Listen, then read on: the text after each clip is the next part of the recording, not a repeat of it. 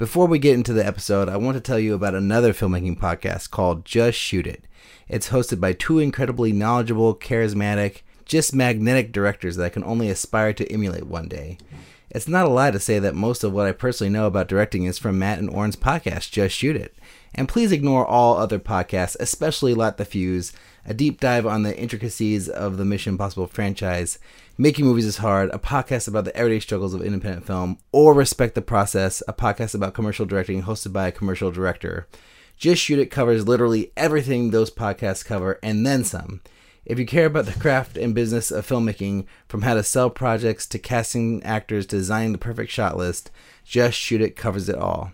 So stop listening to this podcast right now, type in Just Shoot It into your podcast app, and get ready to have your filmmaking mind blown.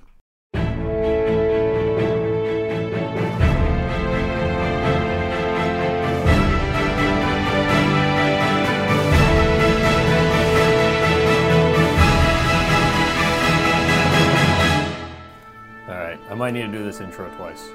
No. Welcome to Making Movies is Hard, a podcast about the everyday struggles of being an independent filmmaker. I'm Isaac Pingree. And I'm Alrik Bursell. Uh, I'm back in the co-host chair this week, and our guest is Stephen Lee. I know Stephen because we uh, used to work together on Bay Area corporate jobs like 2012, 2013. And actually, Alrik introduced us because they worked together before that um, at, uh, at Studio B Films. So, uh, quickly, True. let me see uh, if I can give a little intro on Stephen. Uh, full name Andrew Stephen Lee, uh, and that's how he credits himself. He's a director. Um, I mean, credits and like that's right. That's the when it says directed by Andrew Stephen Lee when you make a movie, right? Yeah, it's true. But we're gonna call him Stephen because Wait, what so he calls is himself is Stephen life. your middle name and you just didn't like Andrew as your first name or something? no, no, it's a it's a Filipino thing. So like, I have two first names, which is Andrew Stephen. So it's like on my birth certificate. Uh, Ah. I go by Stephen though because my dad's name is Andrew, and my mom would call me Stephen to differentiate between the two of us. Uh, okay. Yeah. So no one in your family calls you Andrew Stephen. Get No. your butt in here. I- okay. no, we're not that formal. Okay. Got it. So last year, Stephen graduated from the directing program at Columbia University, and he made a short film there. I guess what at the end of the time there, or like overlapping with. You made it while you were still in the program. Is that the idea? Yeah, I made it like in my fourth year, and so uh, yeah, and I graduated in my fifth year, so I was editing. Okay. Yeah, Cool. It's called Manila is Full of Men Named Boy, and it's currently playing festivals, and it's doing really well. It was an official selection at uh, the 75th Venice Film Festival at South by Southwest, and it won the award for Best Short Film at Film Fest Dresden. Um, and I think there's uh, other highlights on top of those. So, Stephen, list your highlights. list list the highlights. Get, No, you don't notes need to. Well, list. Uh, so I, that was my little bio for you. What's your little bio? Like, do you have to write a little bio for these film festivals? What do you say about yourself? Yeah, I gotta. It kind of changes from from from from from bio to bio. There's there's one bio that has like my birthday on it, so some people can know when I'm exactly born. But um, no, but yeah, uh, I What guess I was born exactly born. 1988. All right. Yeah, I'm a, I'm a baby. I'm 30. All right. Um, but so uh, yeah, I, I was born in the Bay Area. Um, I thought you were a bigger baby than that. I, I thought I was more than two years older than you. really? Or whatever it is. Yeah. Are you both 32? I'm 33, but I was born in 86. Uh, I'm I'm 34, so I am more than two years older than you. Oh, but wow. uh, you know, that's just the way it is. Um, rules. yeah. But uh, wait, did you finish your bio? You got to finish. Keep Yeah, going. yeah. I was born in the He Bay only Area. gave the year he was born. I didn't even expect him to start that early in the bio. Yeah. We don't need to go that. You can just talk about like what you do now and who you are, Yeah, like yeah, po- yeah. post graduating, whatever. Yeah, um, yeah. I went to Columbia. I, I did my undergrad at Loyola Marymount University. Then I came back to the Bay Area and worked. I worked for this uh, Magnum photographer named Jim Goldberg for like three years, and then yeah, I applied to graduate school, got in to Columbia University, made a few films there, um, and now I graduated. I graduated 2018 in May, and I'm just working as like a freelance editor while I'm trying to write and do my own sort of artistic work. You know, that's pretty. As Nice. a director. Yeah, I guess a director. Yeah. Or, or do you produce for other people too, or are you like only interested in directing for yourself? Um, I'll occasionally produce. Um, it's not something that like I like I'm actively pursuing, but you know, uh, I like it. You know, especially if it pays. you know. Yeah, yeah, totally.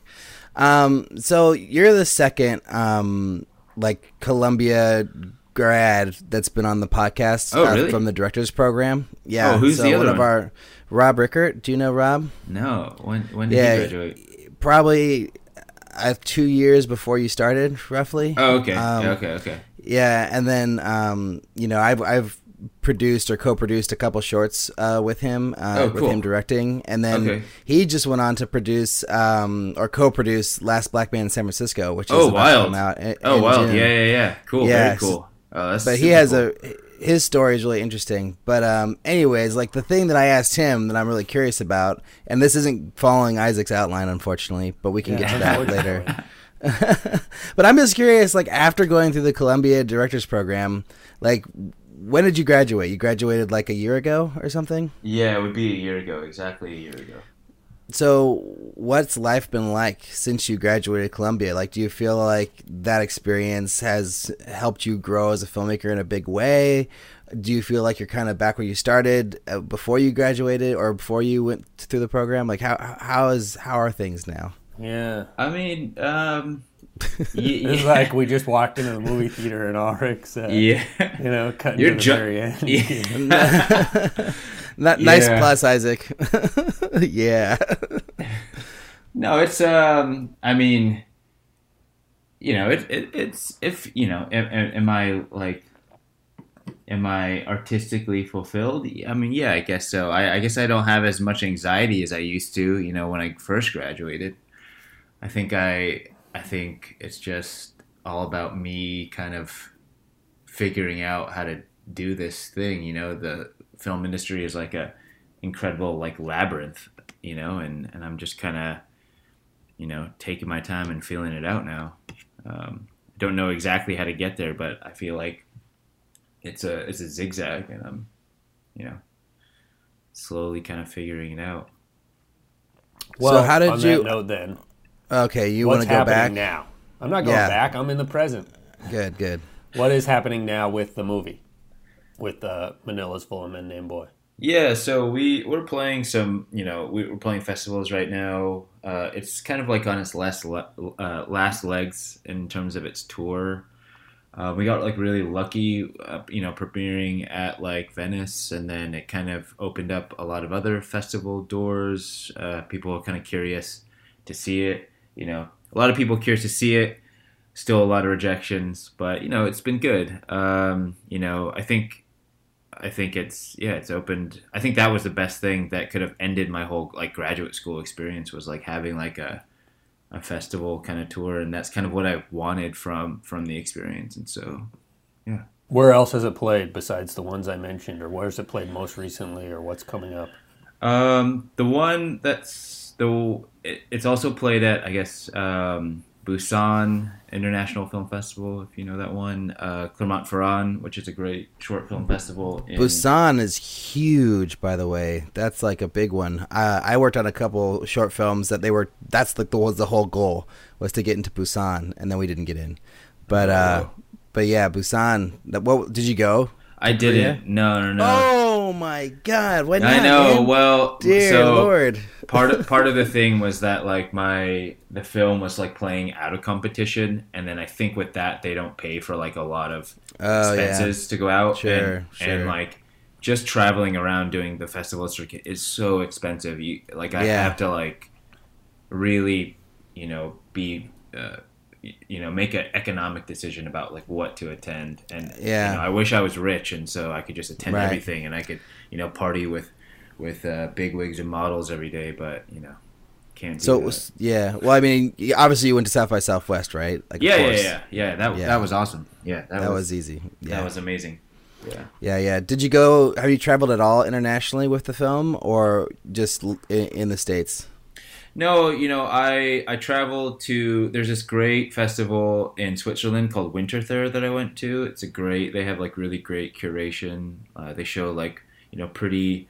They show a mix of like narrative films and I think pretty uh, you know um, experimental art films that I quite liked. Um, where else Nice. did I go? Um, That's awesome. yeah. Um, Well, I I, th- I think think that totally I think- makes yeah. sense. I mean, because like I got into two international film festivals with my short many, many Mhm. years ago, and Mhm. I obviously same deal. I couldn't go to both, so I picked one. But it was like Mexico versus Toronto, and I picked Toronto. oh yeah. Um, yeah, yeah, yeah. But Dope. but yeah, I mean, you know, Switzerland versus Korea. I mean, I don't know. But Busan, I've just I don't know. I guess I've that festival's been built up to me through these other filmmakers that I worked with, so that's why I was like, oh my god, Yeah, I would do would- everything. yeah, it was probably a bad idea not to go. But you know, Nah, nah. Well, you know, you're doing Well, fine. what's happened at the festivals? Why would it be good or bad? Like, what's your experience been? Like, do you feel like you're taking away anything concrete from the from from going to some of these festivals? I mean, a lot of the time now, I feel like you know, it's uh, I treat it as like a business. So I'm, you know, I'm like there, you know, meeting people, taking meetings. But you know, I think you know, people are always, you know, they're kind of they're interested now. You know, nothing's like super solid or like concrete. Like, oh, hey, I'm going to give you a bunch of money to do your next project. But like, people are like, oh, what are you up to next? Da da da da da. But I think the best thing to do at the festivals is just meet other filmmakers and watch and watch films. I think like you know the best thing about South by is is like you meet a bunch of other filmmakers. It's this very sort of like um, tight knit, intimate um, atmosphere, and you really kind of feel a camaraderie when you're there, and you're like, oh, what? we're actually like in this together, you know. And it feels like there's, you know, it, it's cool. It's like really feels like a family there, and you're like, oh yeah, like I'm gonna, you know, make another film so I can keep hanging out with this family. That's cool. so my main question, just, just sticking on the on the on the end part of it, like you know, like what's happening now. So when you left Columbia, how did you get your first job as a freelance editor? Did you was it through connections you made at school, or was it com- like some other com- completely different way? Like, how did the the program prepare you, uh, you know, to just you know be a freelancer? I, I think it's it's a it's a it's a that's that's a finicky one because Columbia like is really only like a directing and screenwriting um, program. They don't have like you know a cinematography program or like a editing program or a production design program, and so like you know while I was there, you know I felt like I had you know was editing my own work and I felt really comfortable you know editing and I just had a friend who had that you know had this. She she got a job at um, Harper's Bazaar, and they were looking for like a freelancer to like edit you know some web videos and maybe some Instagram videos or something. And she was like, "Hey, are you available?" And I was like, "Yeah, sure. Um, I'll uh, I'll do it. I'm I'm not do I, I'm I'm poor right now, so so yeah, that's that's what I did. And and I think in terms of like Columbia you know preparing you for that kind of stuff it, it's a it's a hard question because i think that it's you know they're really like a theory based school and so a lot of you know a lot of my friends you know the criticisms are um ah, man they're gonna hate me for this but like they don't i think a lot of people don't come out with a lot of like technical knowledge you know uh, and you know like like a place like nyu or usc or lmu or you know chapman or you know you know any of these schools that kind of revolve around the production side of, of filmmaking.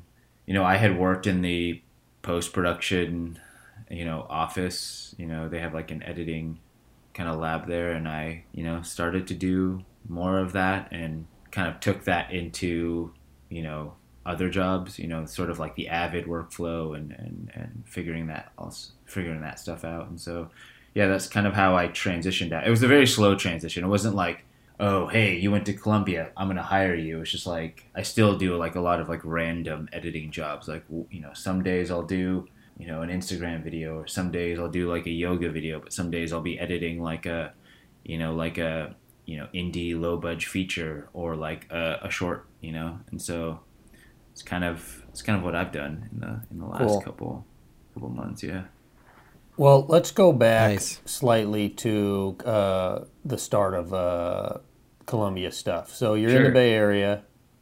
You finished your undergrad at Loyola Marymount, as you mentioned, which was in LA, and you decided not to stay in LA to come back to the SFA area. yeah.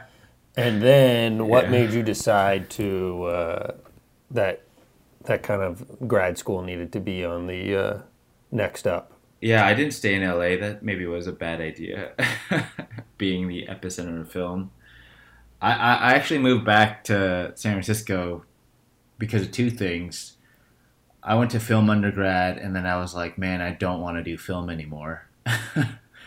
and then my girlfriend at the time uh, was moving back to San Francisco, or moving to San Francisco, and it just seemed like a good idea. And I had this opportunity to, to work for you know this documentary photographer that I really admired, and that was kind of that. And I moved back, and you know I, I graduated 2010, which which I felt like was the lowest point of the recession, and so there were very like limited jobs, and so you know it was kind of lucky that I met Alrik at Studio B. Um, you know he was my boss, and you know I interned for him, and Yeah.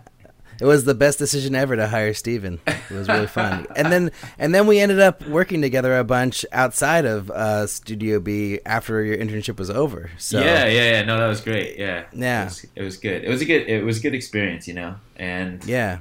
um, yeah, and you know, Alrik showed me the ropes, and you know, Studio B was kind of like my first intro to the you know the Bay Area film scene, and then I started like meeting more people. You know, like of course like Isaac and you know uh, um, Jason Josepher and you know all these dudes who are kind of I think like you know who, who I see now are like kind of killing it in the Bay Area, but like um, you know, uh, but I guess you know what what was happening was um, you know I kind of decided that you know photography. I, I was interning for this uh, interning and then later became a studio assistant for Jim Goldberg, and I think maybe just seeing his process and uh, his artistic thing, you know, and just seeing how hard he worked, kind of like reassured me that like oh i'm not a photographer. I just like photography a lot.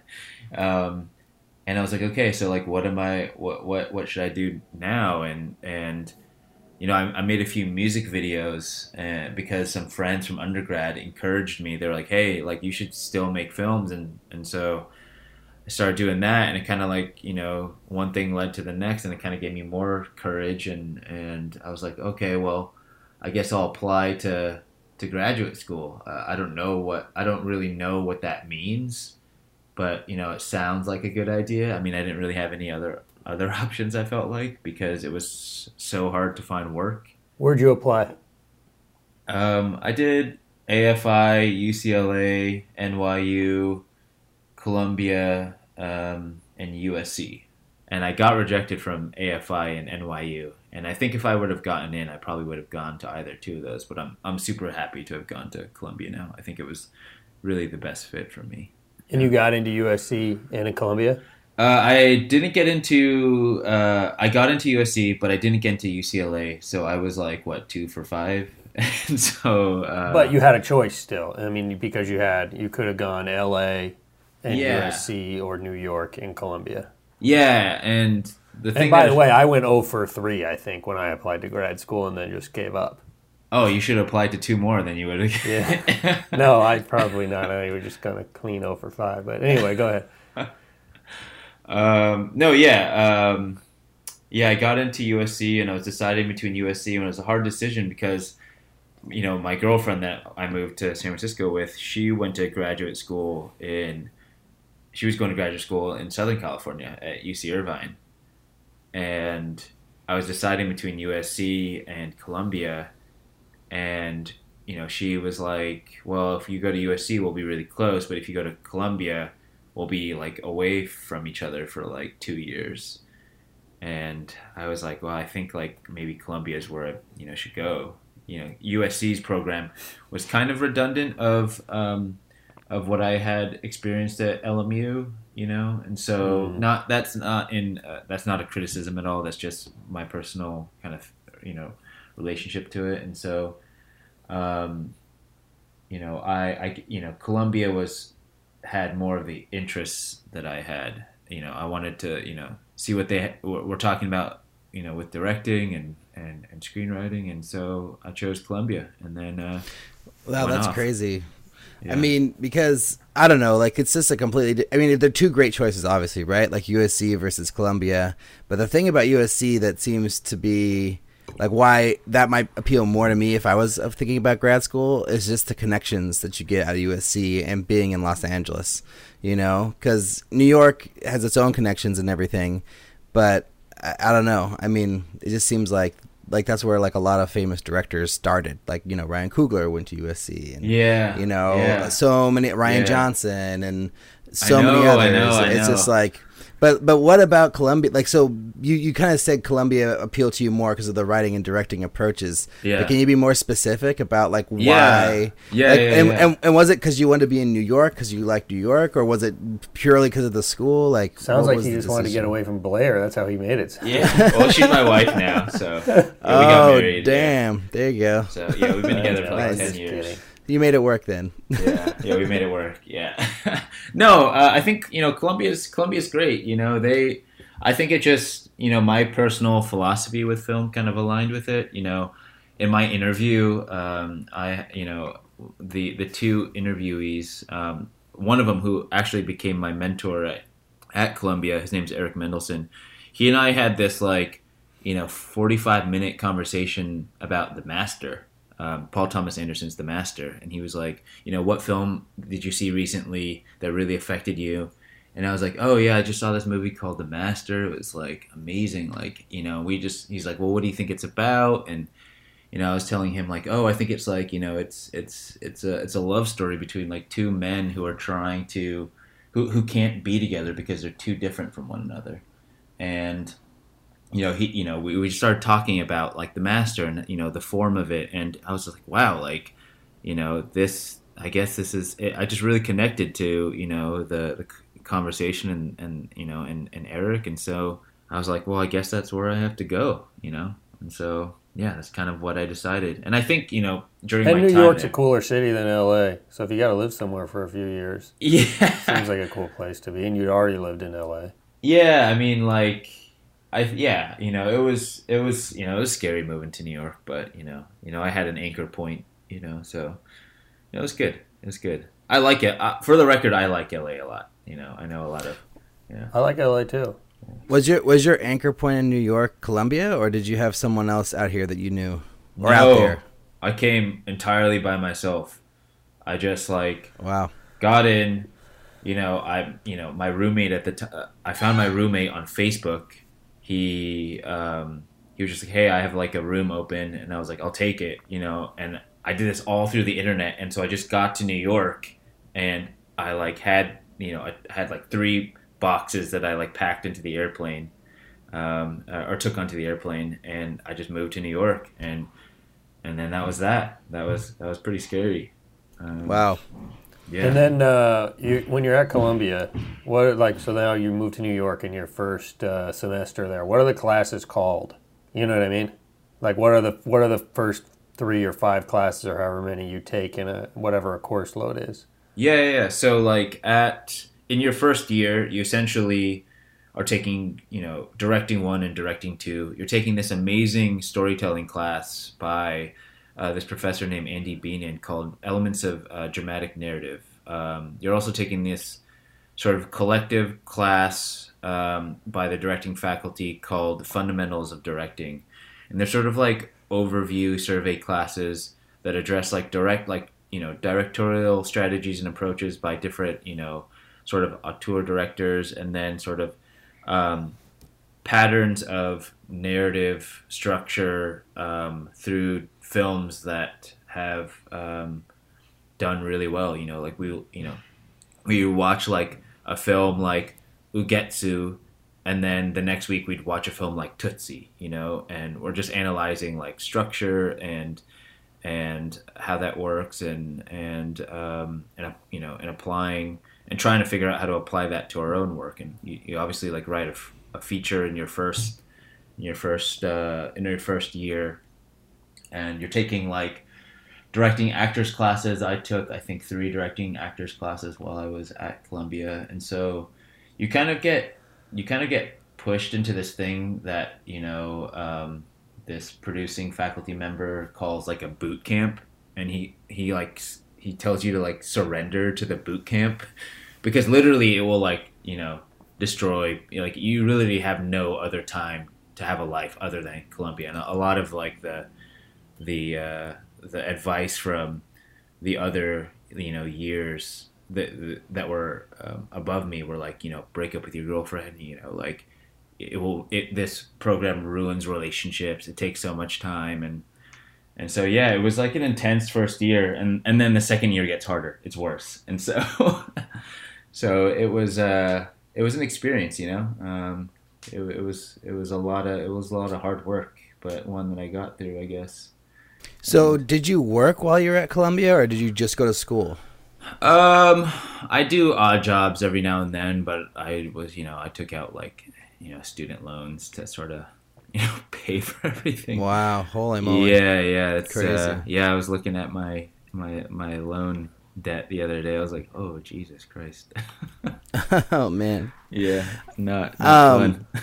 So this isn't really in line with uh, the conversation right now, but I just was been thinking about this. Yeah. Uh, so we talked earlier about like some of the directors that you know came out of USC and Yeah, yeah, know, yeah. for other schools, but like what are some of the directors that have come out of Columbia? Yeah, yeah. You know, I think that like Columbia has like a really, you know, that I think, I think what Columbia does is it creates like really opinionated filmmakers. Um, so like you, you'll have people like, you know, a- good friend of mine um, who just made uh, his first feature called Love After Love. Um, um, his, his he had a he had a he had a short play at Sundance called um, "Rolling on the Floor Laughing," and the director's name is Russell Harbaugh. Um, phenomenal filmmaker, really likes, um, really influenced by uh, Maurice Pialat, um, and you'll have like you know like the sort of like you know art house indie filmmakers like that, but then you'll also have like on the other spectrum, you know uh, like Jennifer Lee is like one of our uh, alums. And you know she directed uh, and co-wrote Frozen you know and um, you know she'll come back and talk to us and tell us what it's like uh, you know about working with like you know Disney and you know what writing with them is like. And it's kind of like fascinating. You have like a, a spectrum of like different types of you know um, people that will um, you know come and leave Columbia and so and so yeah um, but the uh, the directing faculty is amazing too like we have people like um, um, Ramin Bahrani, um, who just made uh, who, who's who's who's made like 99 Homes, uh, Chop Shop, Man Push Cart, amazing, Yeah. phenomenal films. Um, and then other people, you know, and filmmakers like Eliza Hittman, who um, who just made like Beach Rats, that won Best Director at Sundance, um, and um, um, and her first film, It Felt Like Love. You know, amazing, amazing filmmakers. You know, um, and Nice. exposure to a lot of different ideas about filmmaking. You know. Interesting. So they're not really like Columbia is not churning out like you know the blockbuster size kind of directors. They're more like the artistic, like Sundance winning indie style, like sort of filmmakers. That's sort of like what the program develops. Yeah, yeah. I mean, like, um, I just don't remember off the top of my head like a ton of like. I mean, these. I think these, you know, filmmakers leave an impression on me because that's the type of. Those are the types of films that I want to make. You know, I'm sure. You know, And. I remember you talking about that even uh, even like before you went. I don't remember. Maybe it was you were deciding whether to go there or USC. But I just remember you talking about wanting to make films like Ozu and stuff, and not what a what a lot of the other you know. I forget, it must have been in the context of trying to choose between Columbia and USC.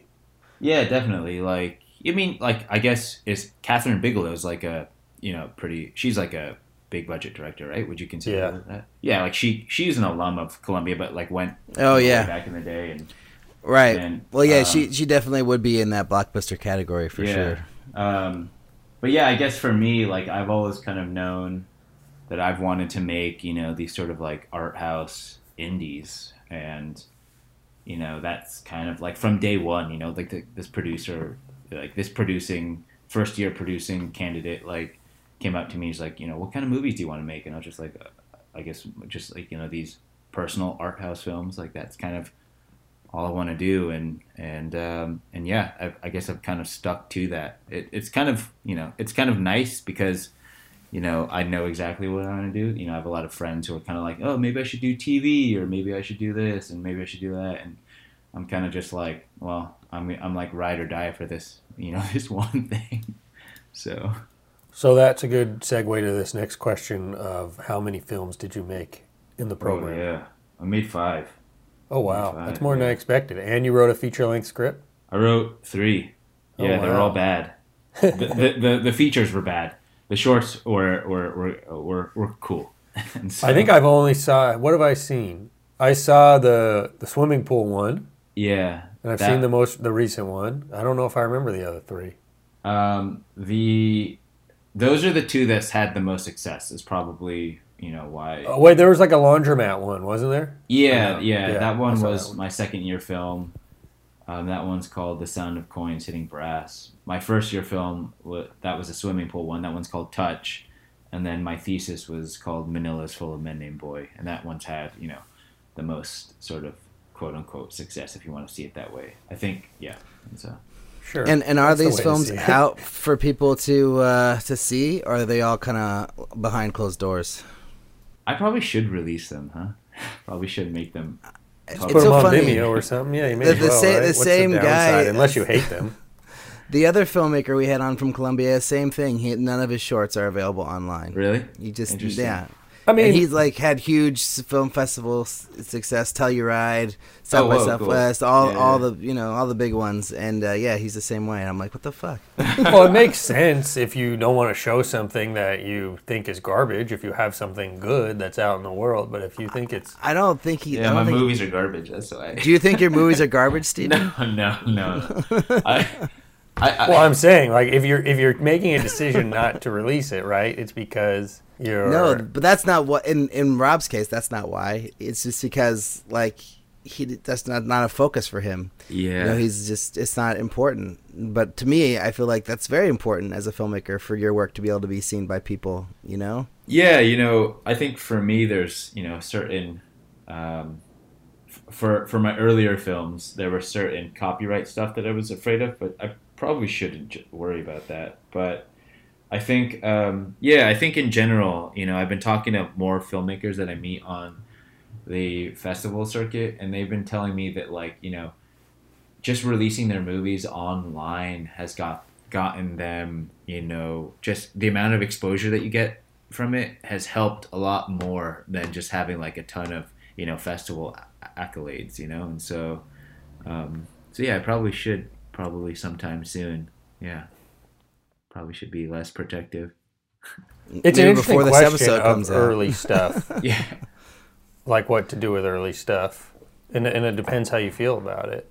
Well, Because I mean, Alrik's in the school of like just release everything. But it's like I always think about what David Sedaris says, and I'm pro releasing your films, but like, you know, he talks about how like he wrote for like every day for I forget whether it's like seven years or twelve years, might be mm-hmm. twelve years or something, before he showed anyone anything. Hmm. And he's like but he's like that doesn't happen now because now everyone has like just post their stuff on a blog or on medium or whatever just before they're any good at actually writing. They have an outlet to share it. Mm-hmm. And he's like doesn't recommend that.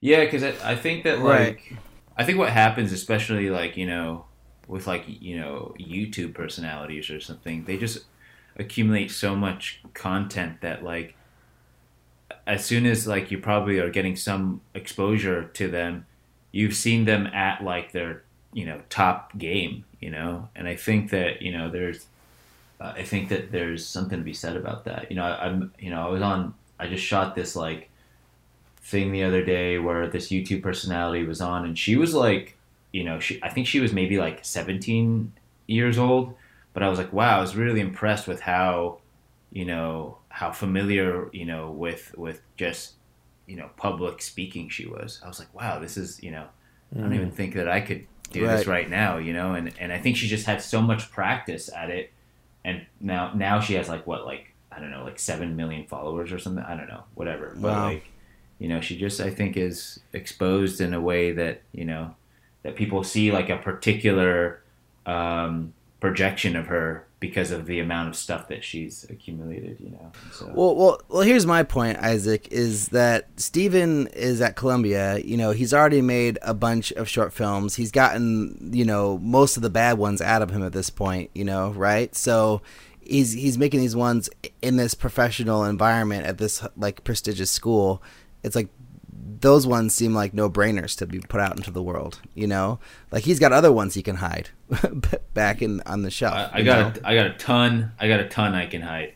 right exactly and i mean you know i am of the the sort of you know put everything out there kind of um, mantra but like i don't like i like all my shorts even back to like when i was like you know in high school are available probably somewhere online but i don't advertise them front and center it's like you put the ones that you're proud of first you know Yeah, yeah, yeah. um so i don't know anyways but oh No, and one I little agree s- with that, but I think it's also like a personal decision. So it's like, right yeah, and I and the ones I've seen of his I like, and i haven't. I would probably advise him to just throw those on Vimeo and and let them Right. find an audience. But yeah, oh, well, I'll I share can the bad totally ones. see somebody making a first year grad school short film that they would rather not have. Right. You know, have Yeah, I'll, the I'll, world. share, I'll share the bad ones, and then you can maybe reconsider bringing me on Like, the podcast. why did you post this in public?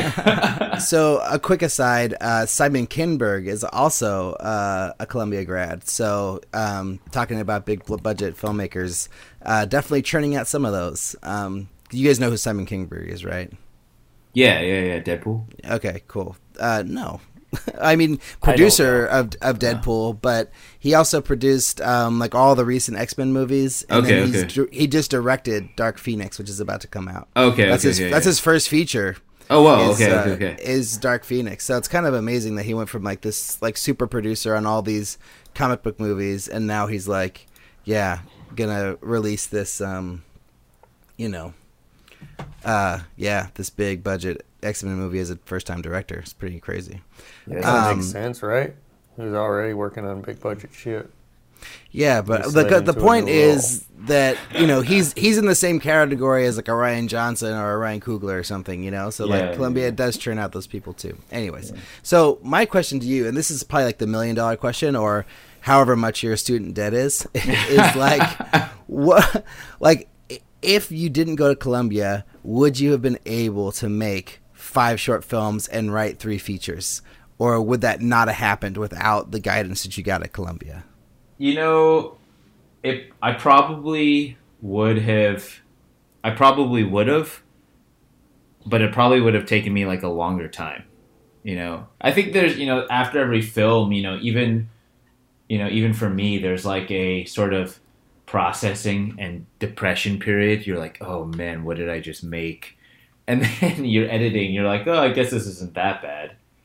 And I think that like you know because of because you're in a structure of Columbia or in a graduate school, you know, per se, I think that like you just don't have time to think like that. You just are like, well, I just got to do the next thing, and you're not like allowing yourself that time to to to breathe and to process. And and, and I think it's a it's it's I think it's healthy and probably not healthy at the same time, you know. And so, um, but you know, I, I think w- what I always think about it now is I think that what I the amount of work that I did in, you know, four years, I personally, uh, it probably would have taken me like ten years to do that. And so, but would you have made five short films? I mean, or would you have just made one and then made a feature?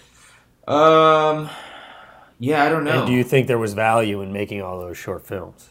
I mean, I, w- I want to make another short film, I guess. I mean, I think everything that I made at Columbia, you know, was a reaction to the last thing that I made, you know, and in each short film, even though, like, you know, they're just shorts, they're kind I'm like testing something out that I, like thinking it.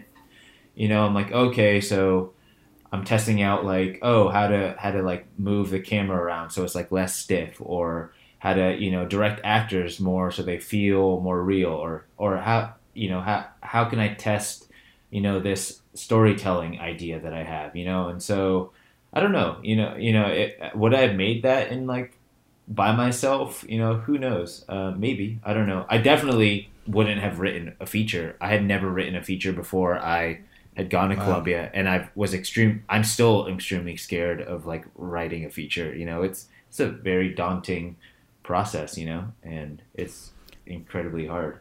Quick question about the features. Do you feel like the three that you wrote, like those are now in the past, and now you're gonna be free to write your next feature, which may become your first feature, or do you feel like one or more of those three are, are projects you'll revisit later and rewrite and, and, and continue to improve?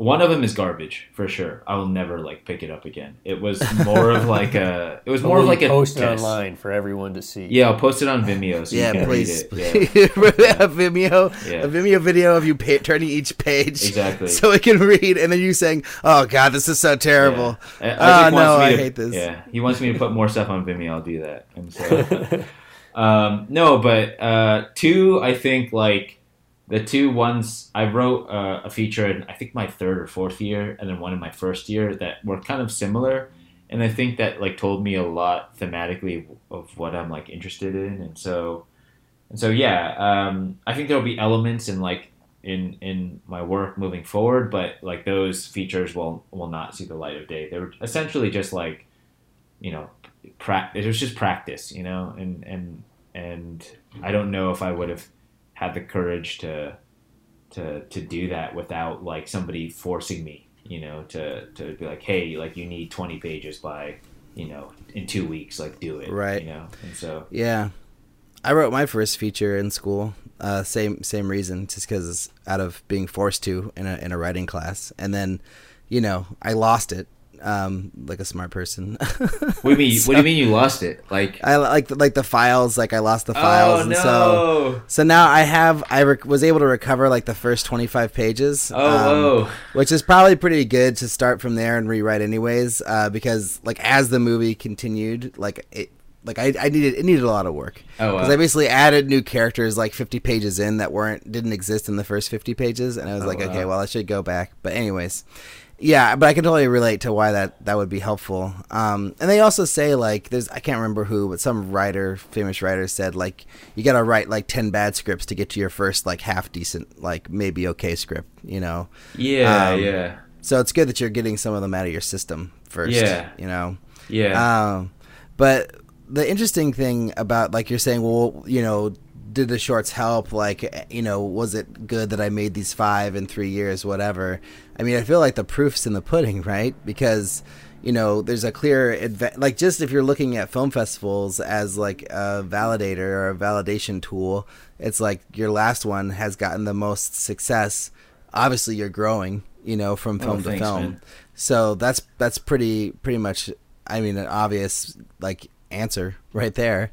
Um, but you said your first one also had some success. Uh, the first one you made, the the, the swimming pool one. Yeah, that w- that one played uh, at this really nice festival in France called Clermont-Ferrand, um, and it like premiered at uh, Los Angeles Film Festival. When, Oh, nice. Yeah. Well, that that it's not a thing anymore. They just like it's now defunct this year. Oh, really? like, yeah. Okay. Yeah, they just stopped doing I, it. But I heard but- of it though. I think like Yeah, it's same cool. One. It's it's Yeah. it, it was put on by Film Independent, which is an amazing organization that helps out like. Oh, so they're not doing it anymore. That's yeah, crazy. they're not. Yeah, they're not doing it anymore. But Nuts. um, but yeah, that was sort of like my first intro into the the festival world, and I had you know I had I just wanted I knew that when by the time that I left Columbia, I wanted to have like a short that you know could could kind of like be an example of like what I could do, and and I really like you know uh, this last short I made, I worked like. I, I rewrote it like 30 times over the course of like a year and a half. You know, Oh, like, wow. yeah, it was pretty wild. I, you know, um, I would, I found a lot of shorts I liked, um, and I watched them like 20 or 30 times, and, um, and I like rewrote the scripts to them, and so like I would Oh, like wow. watch the film and then like kind of try to imagine what the script was like and then sort of like break them down and like see how they worked. And this was like this is not something that like Columbia made me do. This was just something that was like, well, I'm gonna make like you know something successful, this is maybe what I, I should probably try to figure out how the other ones did it and then kind of like see try to figure out the patterns in between them. And so I kind of like you know, I found I there was a few that I really loved and then I, you know, kind of um, you know, uh, tried to tried to break them down. And so that's yeah. So that that's what I think a graduate school should should do. If anybody wants to skip graduate school, maybe they should just do that. they should just watch short films and analyze So- them. Yeah. When you were writing uh, Manila's Full of Men Named Boy, yeah. did you decide that you wanted to make a movie in the Philippines and then work backward from there, or did that story just kind of come about to you and then it was like, oh, geez, I'd have to, you know, shoot that across the world?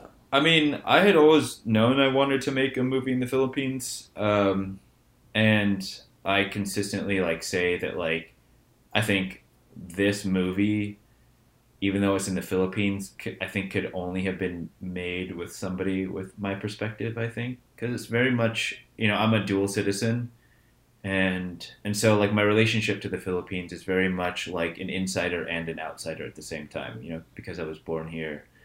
And so I think that like yeah, you know, when I started to think hard about like, you know, the, those that you know elements you know from different stories kind of you know came as a collage and I just started to put things together. And that's why it kind of took me so long to like figure out what to like you know figure out how to how to tell this story. It took me a year and a half because the f- story changed so many times. Um, it was originally like a drama and not like a, you know, very dry, dark comedy, you know, or dramedy, I guess, you know, I guess a, a, a drama with very sort of light humor, you know, and so, Mm. um, so yeah, that's kind of how it came about, and then I started to notice these like you know reoccurring themes that were happening throughout the the story, and I kind of you know just started to develop them a little bit more, and and that was it. What were some of the nuts and bolts in terms of like actually having a, making a film there and like having a production there? Like, did you fly your whole crew over with you from Columbia, or did you fill in people there, or um, how did how did that Yeah. So I so on the festival circuit, I had met a lot of other Filipino filmmakers who were from Manila. Um, you know, and we you know we bonded because you know we were Filipino, and I had expressed to them, you know, you know, a good friend of mine actually, his name is Carlo Francisco Manatad. I, t- I told him like, hey, like, I have this idea for a film. Like, would you help me out? And he was like, yeah, let me know. Like, um, I'll, I'll, I'll, we'll, we'll, we'll make this film together. And and there was an, also another um, girl in my graduate program. Uh, her name is Valerie Castillo Martinez, who ended up coming on as an executive producer, and Carlo came on as a co-producer and they were the ones who kind of like helped facilitate you know the um, the logistics of of being able to film there you know the, the only crew that i brought over was my dp and my producer um, you know and know and without them you know they were kind of like my my rocks you know.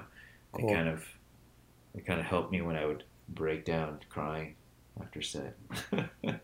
Were there any, um, I don't know what, extra hurdles in in shooting internationally, or did it feel like, yeah, you're just anywhere shooting with any crew?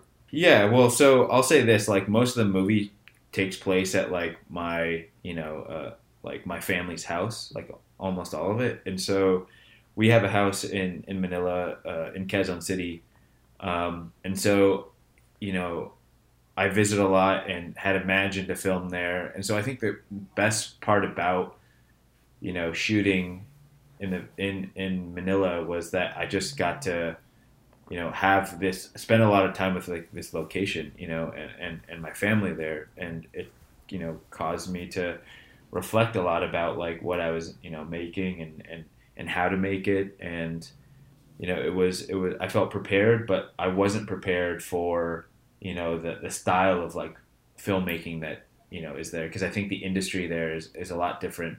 And what I mean by that is that there's like no insurance there, and so um, like a lot of gear comes with with these you know watchers. Uh, they they essentially like take care and oversee um, the gear, and so your your crew, you know, what I thought would be like a 15 or 20 person crew, all of a sudden just jumped up to like 60 because you know there's like you know three people watching camera and you know somebody you know operating the generator but also watching the generator you know like it just like grew and i think that was the challenge was like oh wow i have like a massive film crew right now. How and then you have I... to feed all those people too? Yeah yeah it's it, it's it's quite cheap though to to feed people in in manila. It's you know uh you know because it, the cost of living is so low. And right. so that wasn't really a concern but like the pressure of you know having 60 eyes watch you you know yeah. was was was quite daunting. So budget and, and wise the, did you find that it was similar to the other short films people at like you know final year students at columbia were making or did it cost you more or less to to do it there i think i think the the our budget w- was a third of what it would be in the us um, oh cool yeah and so i think it was cheaper, but I think the story could have only been told. Right. Worked out artistically you know, and economically. I, I felt like I made my film for, I was scraping every penny, you know, but I've heard, you know, like other filmmakers at Columbia, you know, who's, who have pretty, pretty large budgets that I'm, you know, very jealous of, you know, mm. but I don't. Yeah. So people pay way too much money for their short films, me included. so, you know, it's just a thing that happens these days. But I mean, I think people are getting better at it. You know, uh, spending under five thousand on a short is like seems somewhat reasonable. Spending yeah, over ten thousand on a short doesn't seem so reasonable. You're talking about out of your personal pocket or as a total budget?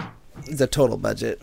Because I think that's probably low. Most people are making short films for more than that if they're more than ten thousand. Yeah, if they've got like a fifteen person crew and stuff. Yeah. I mean, maybe I don't know. Like the last short I did with a like a twelve person crew, we, we made for under fifteen. But that's just with donations and stuff, you know. Yeah. Um, well, wait, but donations you're counting to? Oh, you're talking about people donating their time, right? Not paying right. people. Well, what right. is the average? You don't have to tell us. Your, what is the average budget of a like thesis film or whatever you call your final short film at Columbia? At Columbia, I mean, I think on average, ballpark maybe I don't know. I want to say like between fifteen and twenty. Right. And then I've seen others, you know, made for upwards of like fifty or sixty. You know. Right. I think I think those are kind of like the common budgets. I think that like you know probably like forty is like kind of awkward because you could do a, a lot but not enough. You know.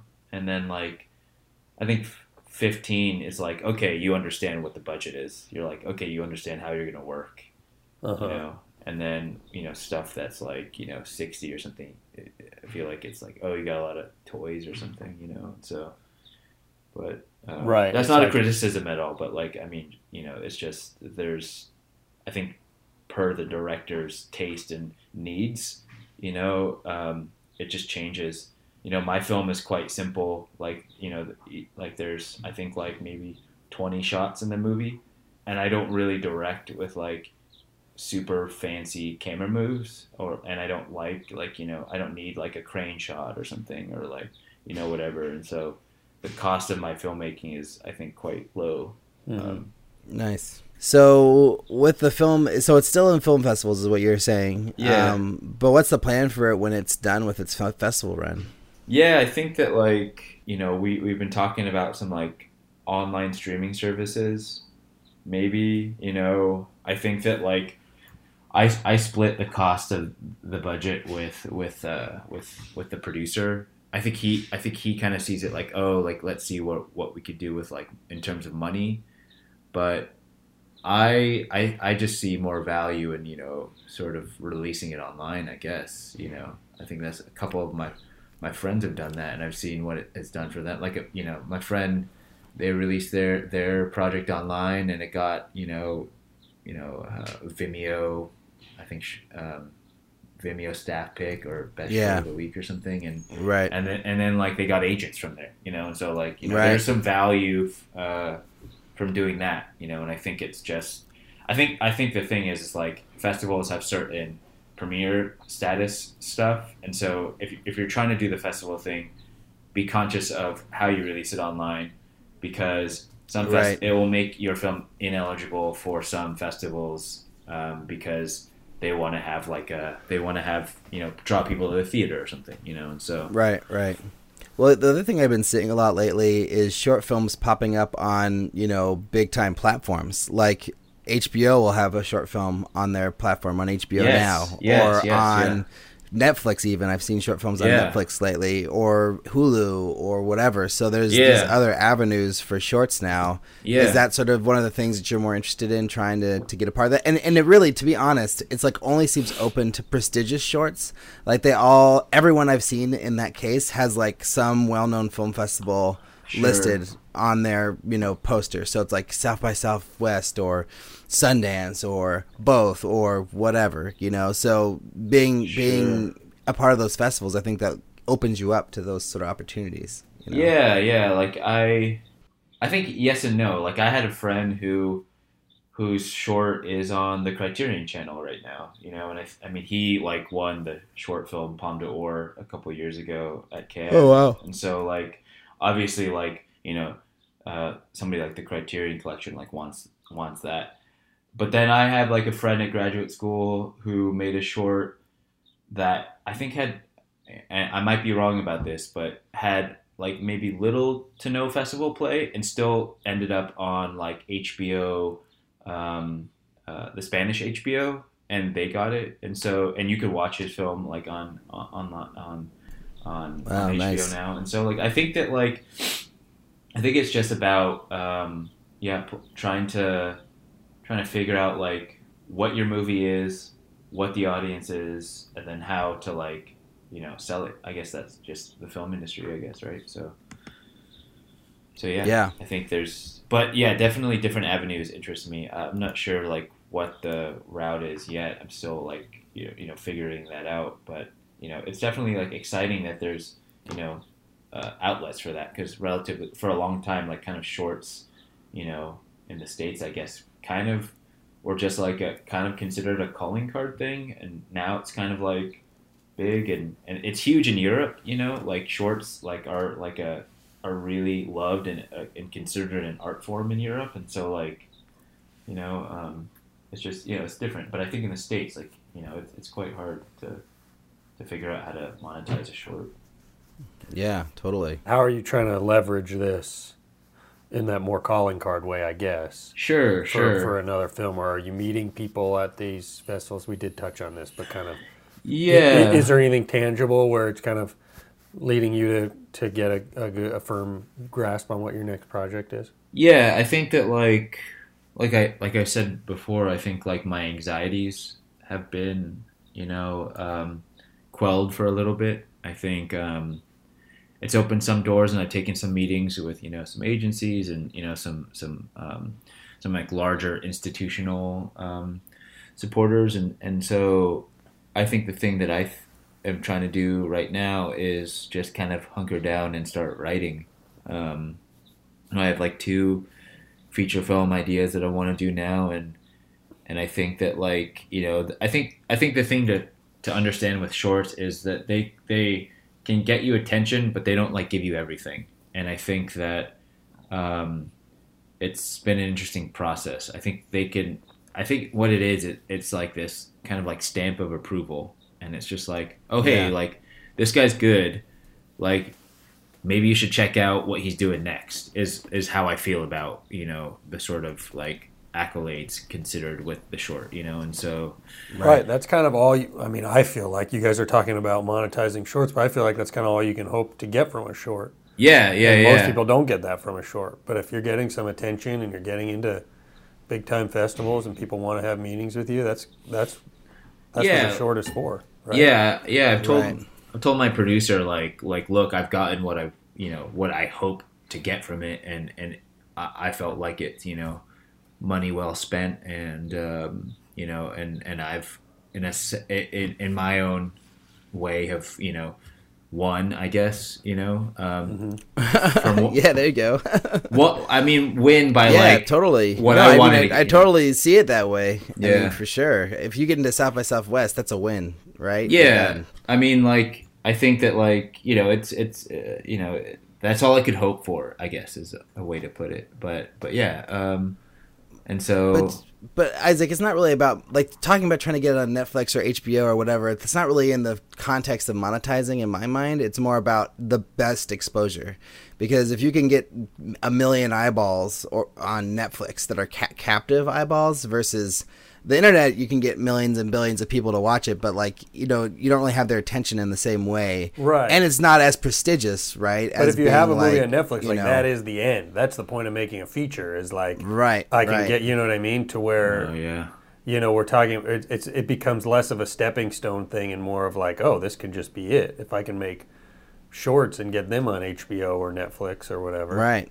Yeah, exactly. If if Netflix wanted to hire you to just make short films, like who would say no to that? oh dude I'll do it in a second But but but they're not. But I don't think that's how it works. I mean, I think they're just picking up short films that are made independently, and then they're probably not giving that much money, if any, to them. They're just giving them the the opportunity to be, you know, displayed and and seen by people. yeah Um, yeah yeah Yeah. So my question is like now that you've gone through this process and you've had the success with this short film and you're like gearing up to do uh, your first feature, do you feel like the avenues to making that feature are clear to you? Like you see a path of where you could go and how you could get your feature made, or are you sort of like kind of in the same boat as the rest of us? Like, okay, I have to figure out how to raise the money. I have to figure out like you know all those details. Yeah, you know, I had um so so I should say like I have two feature ideas. Like one one is like I think like an ambitious project that I think will require, you know, like a, a larger budget and one is like one that like I can do like I did my last film, you know. And I think the challenge of short filmmakers that are cha- that are trying to transition to feature films is that because you haven't made a feature, it, you know, it's like a catch twenty two. Like you have like the accolades, but then there, people are like, "Well, you haven't made a feature, so I don't know that you know. I don't. I can't really trust you."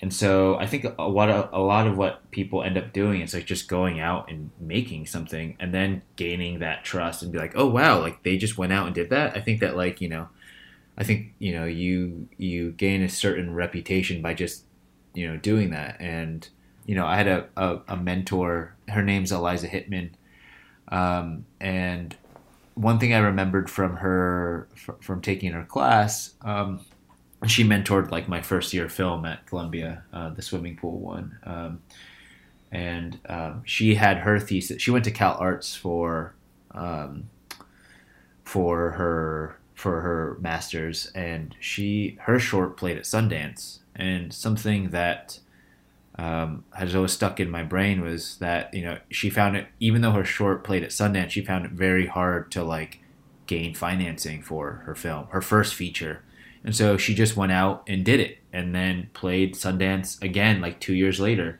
with her feature, you know, and I was just like, wow, like I had I had not known like going into graduate school that that was like even a possibility. I thought like feature films were like done by like people with like a ton of money you know like you know i didn't know that you could make a feature film for like you know $30000 or $15000 i just didn't know that that was possible and i didn't even know how to do that you know?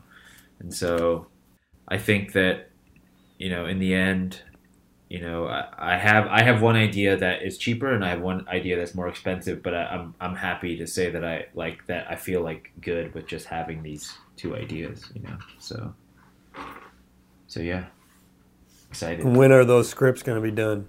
who knows i hope i uh i'm just writing treatments right now until december and so yeah i'm So taking when you I'm- say cheaper, do you mean like you'll self fund it, or do you feel like you'll approach people with it and be like, oh, it's easier to make because it's like you know whatever under fifty thousand dollars or something?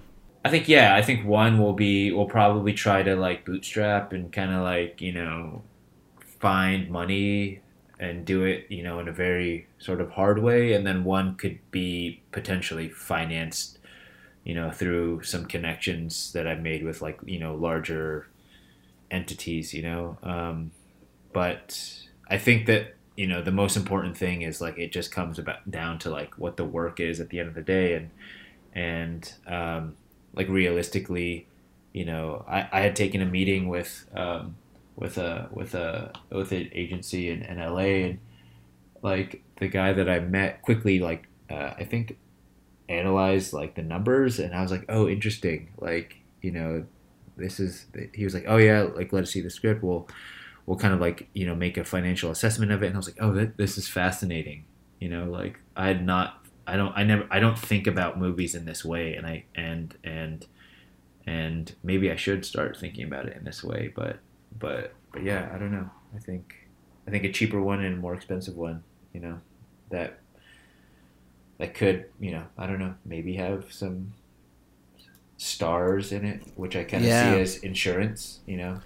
Yeah, mm-hmm. well, it's also good to have two because, like, if you're going, if like, say you're actually going to do the whole pitching thing, you're going to go out and get meetings, and you maybe you have representation, like pitching one and then having another one if they don't like it. It seems to be something that people love. You know, yeah they, yeah they love having multiple things to hear because, like, you know, not everyone's going to connect with every idea, and the more you have, the the better your your meeting's probably going to go. You know, Yeah, it's a game at the end of the day, and it's like I think that you know, kind of gotta, kind of gotta like, oh, maybe if you don't like this one, maybe you like this one. You kind of gotta sell it a little bit. So Yeah, totally.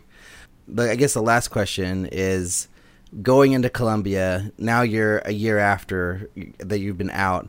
Is this what you thought your life would be like leaving Columbia or or is this like far exceeding your expectations to have like five short films, have written three features and then have, you know, one short that, you know, played South by Southwest and these other great film festivals? sure. I mean, I guess when I applied to Columbia, I kind of didn't know what to expect. Like, I, I you know, the first kind of thing I thought of was like, okay, you know, I'll come there, I'll see what the program has to offer me, and like, you know, worst case scenario, maybe I can like, you know, make some, you know, I can direct commercials afterwards, you know, like maybe I could get get the experience to like learn how to do that, you know, maybe like, you know, do some, you know, I don't know, like make a fast food commercial or something. That's a pretty good worst case scenario. Yeah, if is you it? want to Yeah. sell fast food, Yeah, yeah, I guess so. I you probably get you probably make a ton of money and and right? you know, but you know, I guess when I entered Columbia, it wasn't in my sort of like realm of possibilities to like, oh, you as a filmmaker have the potential to like make a feature film. You know, I, I just didn't I just didn't have that in my sort of, you know, um, in my in my line of vision, I guess, and and you know, I just started making films and you know, um, you know, some teachers were encouraging, and you know, and then I took this amazing first this class taught by this professor named Tom Kalin. It's called First Features, and First Features is this class that you know surveys a, a like, in his opinion, I think great first features of that current year. So then you and then you kind of get to see what these filmmakers are doing at different budget levels. So like you have like That's a feature done for like 15 and then another feature that's done for like 1.2 million, you know, like in the same sort of like class and you can like you know, you talk about like you know, essentially how you shoot the film is the budget of the movie, you know, like do you shoot tight, you know, are you shooting like a Civil War movie that's like very tight to like, you know, try to hide that, you know, you know, for what what you would ha- normally have in a in a larger budget, or are you shooting like uh, you know like a very fancy art film that you know where you can kind of do anything you want with a camera, and that's going to cost this much money, you know, and and so it started to really open up um, the sort of you know how I kind of saw myself as a as a filmmaker you know i always knew that i just liked art films and and i'm still unconvinced that like you know i'll be able to financially survive from this type of filmmaking. I think a lot of people do but you know a lot of people end up becoming like professors and stuff at universities and graduate programs and and i actually don't i, I would love to do that just because i, I just want to keep you know what makes me happy is you know making my films and and um, kind of doing my thing and so what I got from Columbia. Was, yeah, I guess I sort of discovered that like, oh, I guess I, I guess I could can do, you know, I can be a filmmaker, like a, and I think it just opened up a lot of different ideas of like what a filmmaker could be at varying degrees. You know, like there are you know art filmmakers who are gonna you know be professors and then there are going to be like you know there's going to be the guys who are making like big budget movies that are you know and and i don't i don't even know how to make like a action movie.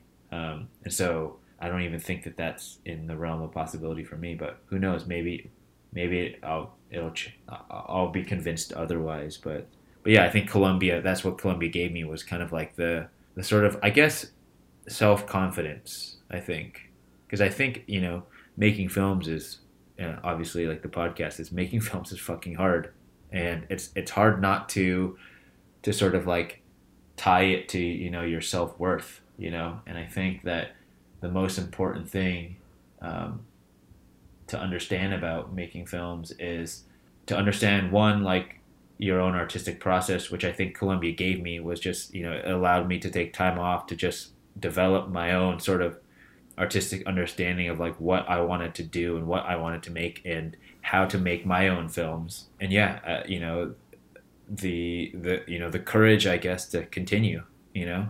And yeah, that's kind of I think that that's what graduate school and, and Columbia gave me at least is is the sort of you know the a good pat on the back like like a good job a good job stephen nice right and you gave it to yourself by you know, five shorts and three scripts. That's going to give somebody a lot more confidence that they can do it than than before that. A lot of a lot of reflecting too. I think a lot of reflecting. I think in the last short, I think what I found was it's something that like a buddy of mine and I talk about a lot is like, you know, what's this like? What's the elixir of this movie? Like, what's this like extra thing that like this film has that like no other film has you know? Like what makes it like special or something?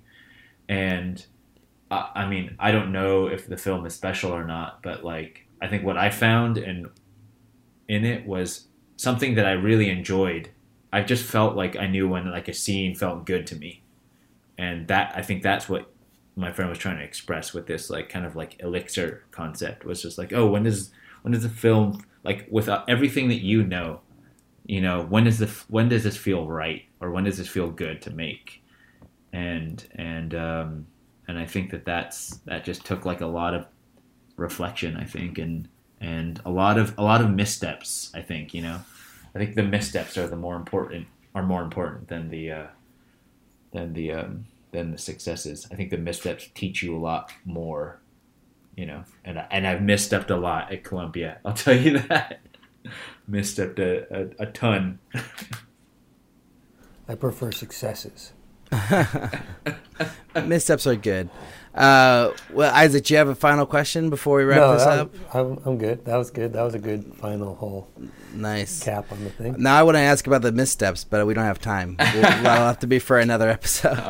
But um, but yeah, but thanks so much, Stephen, for coming on the show. And um, where can people find your work? Do you have a website Do you want to point people to? Are you on Twitter? Are you an Instagram person? Like, where should yeah. people go? Yeah, just go to my website. It's just Andrew Stephen with a P H L E E uh, dot com. Um, yeah, you can just check it out there. It's just mostly trailers, but um, AndrewStephenLee.com. Yeah, Stephen with a P H. Yeah. Nice, yeah. nice. Yeah. Well, thanks everyone for listening, and thanks again to Stephen for being on the show. Yeah, thank um, you. Thank you, know, you, too. Yeah, yeah, of course. And then we'll put the trailer in the show notes as well. Um, to uh, it, it's so men named boy, or what's the full title? it's called Manila is full of men named boy. Yeah, it's a long title. Manila is full of men named boy. Nice. Yeah, I get. I why'd you? Why'd you have such a long title? Why don't you just call it Men Named Boy? Um, it's it's a total ripoff of a Hemingway line. so oh really okay yeah there you go yeah uh, Hemingway has this like short story called Capital of the World and the first line of that is um, Madrid is full of boys named Paco and I've always like loved that line. Oh uh, yeah yeah and so it's just totally like an homage to to that that short story nice. is amazing you should read it by the way it's it's fucking phenomenal. Um, Awesome. yeah. Uh, cool. But then, if you uh, want to learn more about this podcast, uh, you can check out our website at makingmoviesishard.com, where you can find to the, all the links to the things we talked about in this episode. Um, if you want to get in to- contact with us directly, you can send an email to podcast at makingmoviesishard.com. Tell us, uh, ask us a question, give us a topic suggestion. Um, I don't know. Tell us if it's uh, Stephen was a good guest or not, um, and, and we'll tell we'll tell Stephen or if Isaac's a good co-host, Yeah, whatever do- you guys want. Can you Yelp review? Can you Yelp review me or something? Or yeah, we're not on Yelp. That would be funny though if a podcast was on Yelp and you could give us reviews. This Yeah. podcast is suck. Oh well, we do have reviews, and uh, you know people Oh, have told us if they like us or they don't like Oh, us on the reviews. oh, Um, but uh, you can also find us on Twitter and Facebook at MMIH Podcast.